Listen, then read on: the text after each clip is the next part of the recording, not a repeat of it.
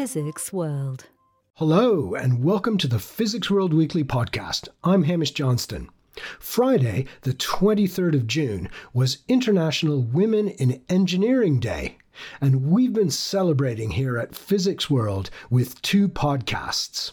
Last week, we featured an interview with Kavita Jeerage, who is a US based research engineer who's working on the development of a breath test for cannabis.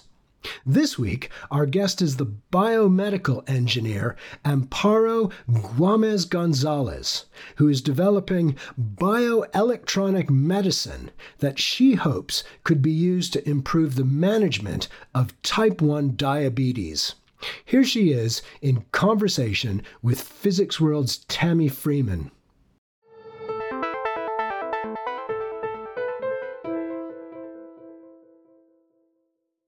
Type 1 diabetes is an incurable disease in which the body does not create the insulin needed to regulate glucose levels in the bloodstream.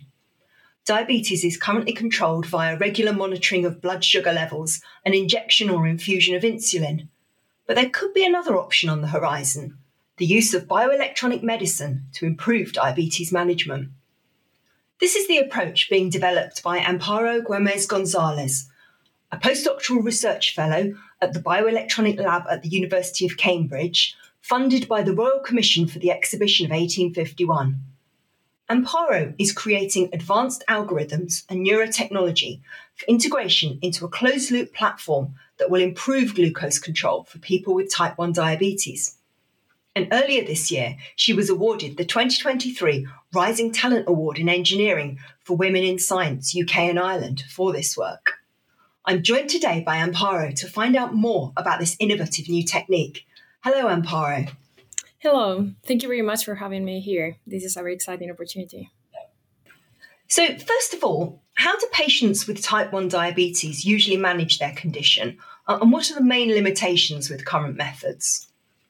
Yeah, so uh, let me quickly remind um, for the non expert uh, publics that in healthy conditions, when we eat, the beta cells in the pancreas release this insulin that you were talking about that allow our body to store and to use the sugar that is contained in the carbohydrates.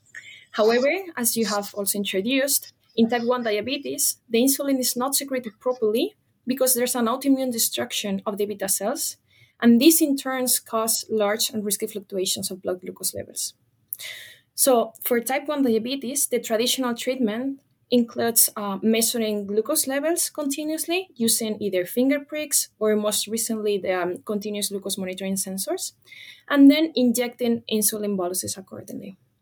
But then in the last years, we've seen the cutting edge technology for um, glucose control, which relies on these autonomous systems that respond to changes in blood glucose concentrations by automatically adjusting the insulin dose that is delivered through a pump. So um, these are, known, uh, are known as artificial pancreas. And we saw the first commercialized um, hybrid system, which was the Medtronic uh, 660G. And with those, we've seen improved control um, compared to tra- the traditional methods, such as the finger pricks or the insulin therapy, manual insulin therapy. But the control is still far from the optimal, optimal uh, glucose control that we see in healthy individuals. And uh, the reason for that is that these artificial pancreas face challenges such as a lack of um, anticipatory control. There are delays in the insulin action. Um, there's uh, a huge reliance on the um, uh, self reportation of uh, carbohydrate contents. And all these, plus the technical challenges such as the accuracy of the CGMs and the safety of the insulin pumps, are basically challenging or limiting the um, progress and the effective development of these um, closed loop systems. Okay, so you're developing a bioelectronic approach to diabetes management. So, how will this differ? Yes, yeah, so I want to make a clear point here. And there's no doubt that glucose metabolism in our bodies is mainly regulated by hormonal uh, mechanisms, so insulin or glucagon or the hormones. However, in the healthy um, individuals, we see that there are other mechanisms that are driven by the nervous system that also interact with each other in order to ensure a very tight regulation of glucose. And this makes sense because glucose is the primary source of energy in our bodies, especially in the brain. So um, we want to have a really tight control. And I also want to highlight here the really important role of the nervous system because, of course, our organs, our peripheral organs, do not work in isolation. They are continuously being told what to do by nerves acting through these substances, which are called neurotransmitters. And these enable a bidirectional communication between the organs and the brain. So, in this context, bioelectronic uh, or bioelectronic medicine can be used to improve metabolic control. So, very briefly, bioelectronic medicine it's uh, the use of any type of stimulation, such as um, electric, uh, optogenetic, ultrasound, to modulate the um, activity of peripheral nerves and with the goal of treating a specific disorder or restoring our lost biological function. So, for example, right now, the um, bioelectronic medicine is being used, for example, in vagus nerve stimulation for rheumatoid arthritis or Crohn's disease. So, we see that there's potential in many diseases. But in my, uh, my multidisciplinary project in particular, what we are doing is to try to explore this neurometabolic interface to develop a closed loop system that mimics to a greater extent the natural metabolic physiology on, on healthy individuals. How? Well, we try to do that by directly interfacing with the nerves of interest. So now, instead of relying on a purely metabolic or, or hormonal approach, we um, that basically focuses on administering external insulin. Our hypothesis is that by introducing this neurotechnology to record from peripheral nerves, we can obtain more information and more accurate information about the metabolic state and meal characteristics. But even more, we can use that information to get better calculations of the insulin to be delivered and also to provide stimulation of nerves to modulate glucose metabolism as, as desired or to prepare the body for that external injection of insulin. And therefore, we are trying to, um, by tapping into the nerves, trying to create a more comprehensive and more realistic um, artificial system that mimics the, the real physiology in, in healthy individuals. Okay, I mean that sounds really impressive. So, I mean, how would this actually be of benefit? How would it benefit the patient over what they're doing now? Yeah, so um, just basically trying to coming back to the same um, idea with the integration of this neurotechnology, we aim to capture more information about the metabolic state and the meal characteristics in a way faster way in, in a faster way. Um, and then by using this tailored electrical stimulation, then we can create again a faster response to uh, metabolic challenges such as meal intake. And so we are creating a system that optimizes um, the, the response, making it um, faster and making it more accurate. So um, um, this closed loop platform in eventually it aims to enhance of course patient autonomy because um, right now they have to introduce manually the carbohydrate content. If we can extract that information from from the nerves automatically that reduces the the um, uh, or, or, increases that the autonomy of the system then it will increase the effectiveness uh, effectiveness of the um, insulin that is being injected and eventually we aim to provide personalized and an anticipatory control of uh, glucose.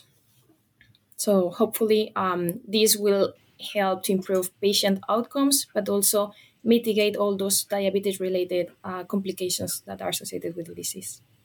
Okay, great. And will this neural monitoring and stimulation will this require an implant of some sort? Um, would you need one or two implants for this?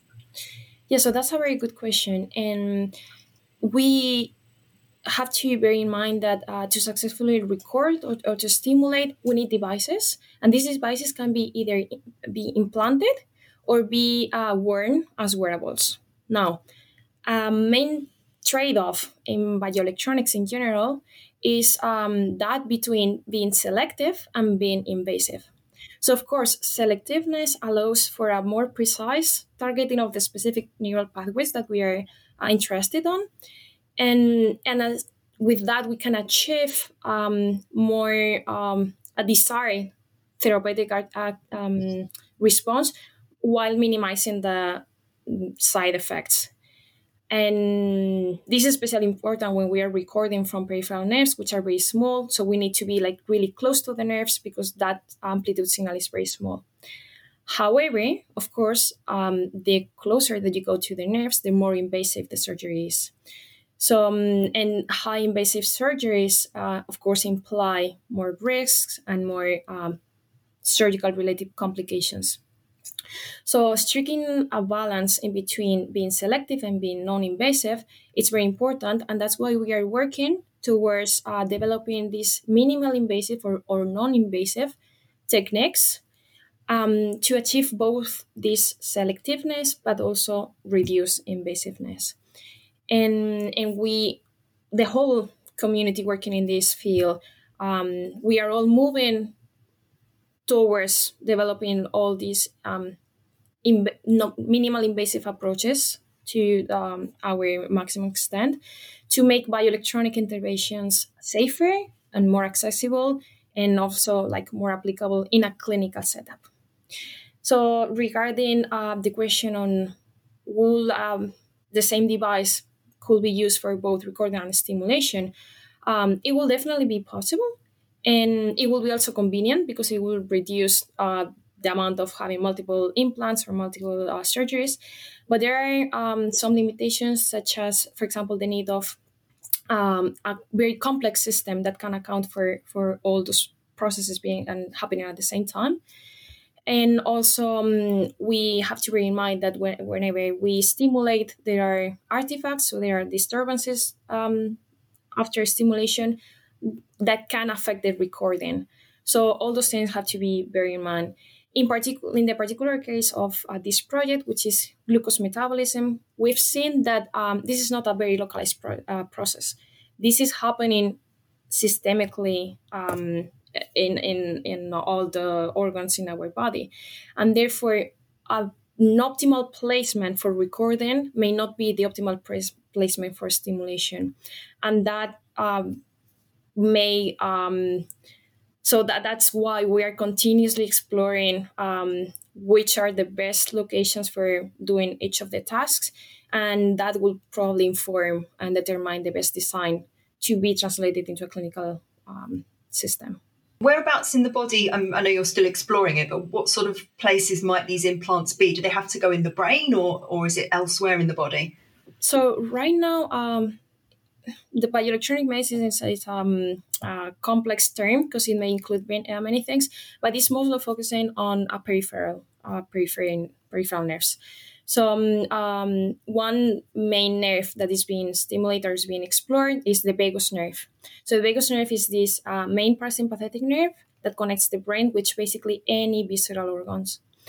And the one accessible place to do the surgery, which is actually being used for um, cases of epilepsy or rheumatoid arthritis, is implanting this um, device in the in the neck, so cervically.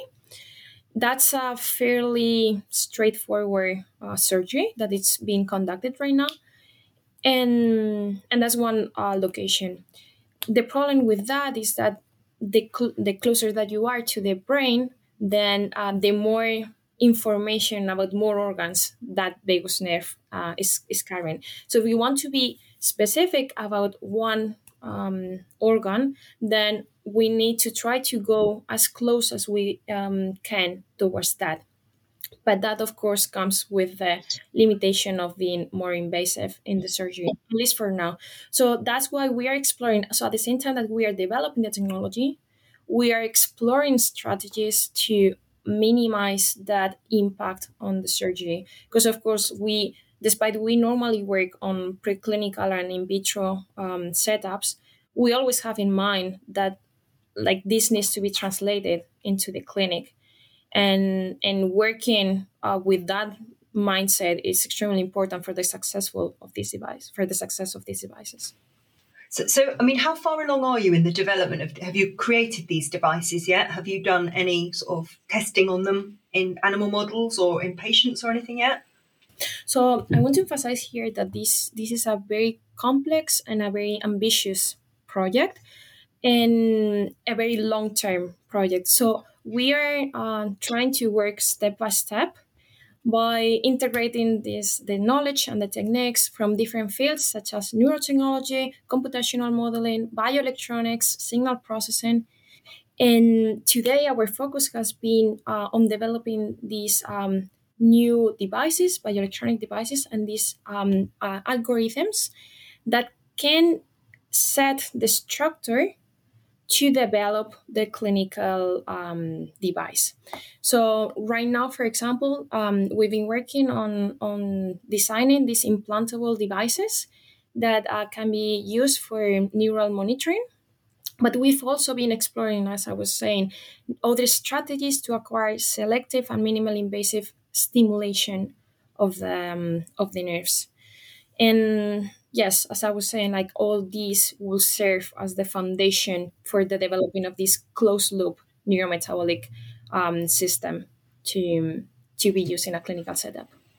Okay, and um, once it's sort of ready for clinical use, do you um, see this device being um, used by a particular type of patient, or just would it be suitable for anyone that has type one diabetes?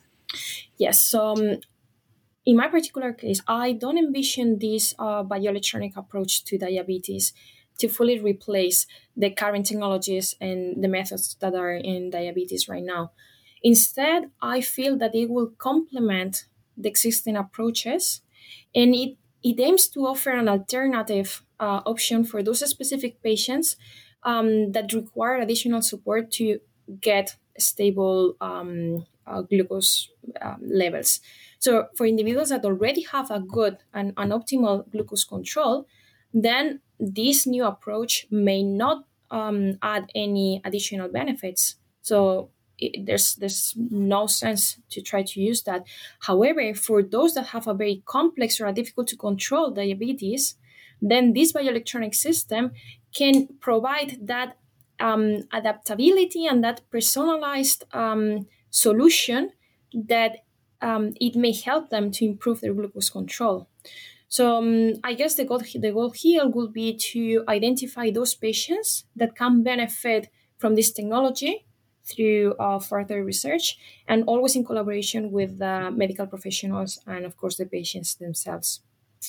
And I want to highlight here, if it's um, if I'm allowed, that um, beyond diabetes, this uh, this research, because it's right now it's kind of basic research, um, it can spark a transformation in in the um, um, in advances of healthcare because this could be applied to other chronic uh, conditions as well. So all this hardware that we are developing, all these uh, algorithms, that can be tuned and be adapted to other um, medical conditions, and that's why this this research that I'm conducting and that other uh, labs uh, worldwide are are focusing on, it, it's very powerful. Absolutely. Um, now, finally, as I said, you've recently received a Rising Talent Award, which recognises exceptional early careers women scientists in the UK and Ireland. So, could you just um, quickly tell us about this award and how it might impact your future research? Yes. So um, the Rising Talent Award um, by the UK UK and Ireland L'Oreal Foundation. Um, it's it's an award, as you were saying, that it recognizes early career uh, women scientists, and it has been an incredible honor to to receive this recognition, because this is a really significant milestone um, in in my research journey and it has power um, even more in my passion and my motivation and my dedication to keep working on, on this field but um, in in more practical terms um, this award what it will provide is uh, for me the opportunity to um, do um, more collaborations in Europe and to increase the visibility of, of my research, both within the scientific uh, community but also uh, for the whole society. And this is very important because, uh, as I was saying before, these projects need, need to, advance, to advance hand in hand with um, clinicians, with uh, patients, and, and with the whole scientific community. And I would like to also say that as a woman in engineering, I feel really uh, privileged to, to receive such an award, which I also feel it serves an, as an inspiration for other women that are trying to pursue a career in science and in, in STEM. And I want to tell them that if I could do it, um, everyone with hard work and, and effort can do it as well. And here, I would also like to make a, a special recognition for um, to the support provided by the um, a research fellowship awarded by the Royal Commission for the Exhibition of 1851, for which is funding my three years postdoc um, at uh, University of Cambridge, and this has played um, a crucial role in my development and the advancement of, of this research. And I would like to encourage all early career researchers with less than three years of a postdoc to apply to this fellowship if they really want to conduct uh, innovative but also independent research. Excellent. Right. Well, I really look forward to seeing how the research develops over the next few years. I mean, do stay in touch with us. So, um, thank you very much for your time today. Thank you so much. It has been a real pleasure to discussing this with you. Thank you.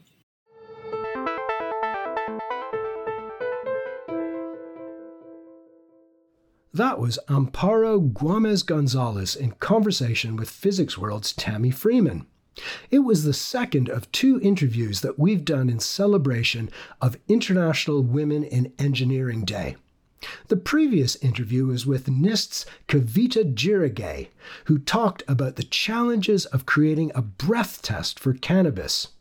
That episode of the Physics World Weekly podcast is called Sniffing Out Drug Driving Why a Breath Test for Cannabis is So Hard to Create. And you can find it on the Physics World website or at your favorite podcast provider. The role that nuclear power should play in addressing climate change is a controversial issue. Supporters point out that using nuclear fission to generate electricity has a lifetime carbon footprint that's on par with offshore wind and significantly lower than solar photovoltaics. Detractors remind us of the considerable and unsolved problem of what to do with toxic nuclear waste that will be with us for a very long time.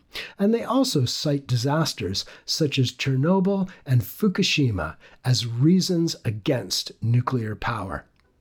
Now, the American director Oliver Stone has entered the fray with a film called Nuclear Now, which argues the case for nuclear power.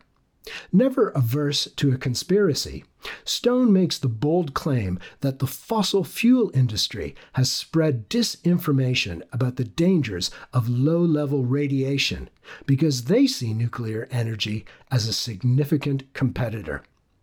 Physics World's columnist Robert Crease has watched the film, and you can read his review on the website. Just look for the headline Nuclear Now by Oliver Stone Putting Nuclear Energy Back on the Table. I'm afraid that's all the time we have for this week's podcast. Thanks to Amparo Güemes Gonzalez and Tami Freeman for joining me today. And of course, a special thanks to our producer, Fred Isles. We'll be back again next week, but in the meantime, do check out the latest episode of the Physics World Stories podcast. Host Andrew Glester puts the question Will AI chatbots replace physicists? to the astronomer Carol Green and the condensed matter physicist Philip Moriarty. You can find all episodes of the Stories podcast on the Physics World website or at your favorite podcast provider.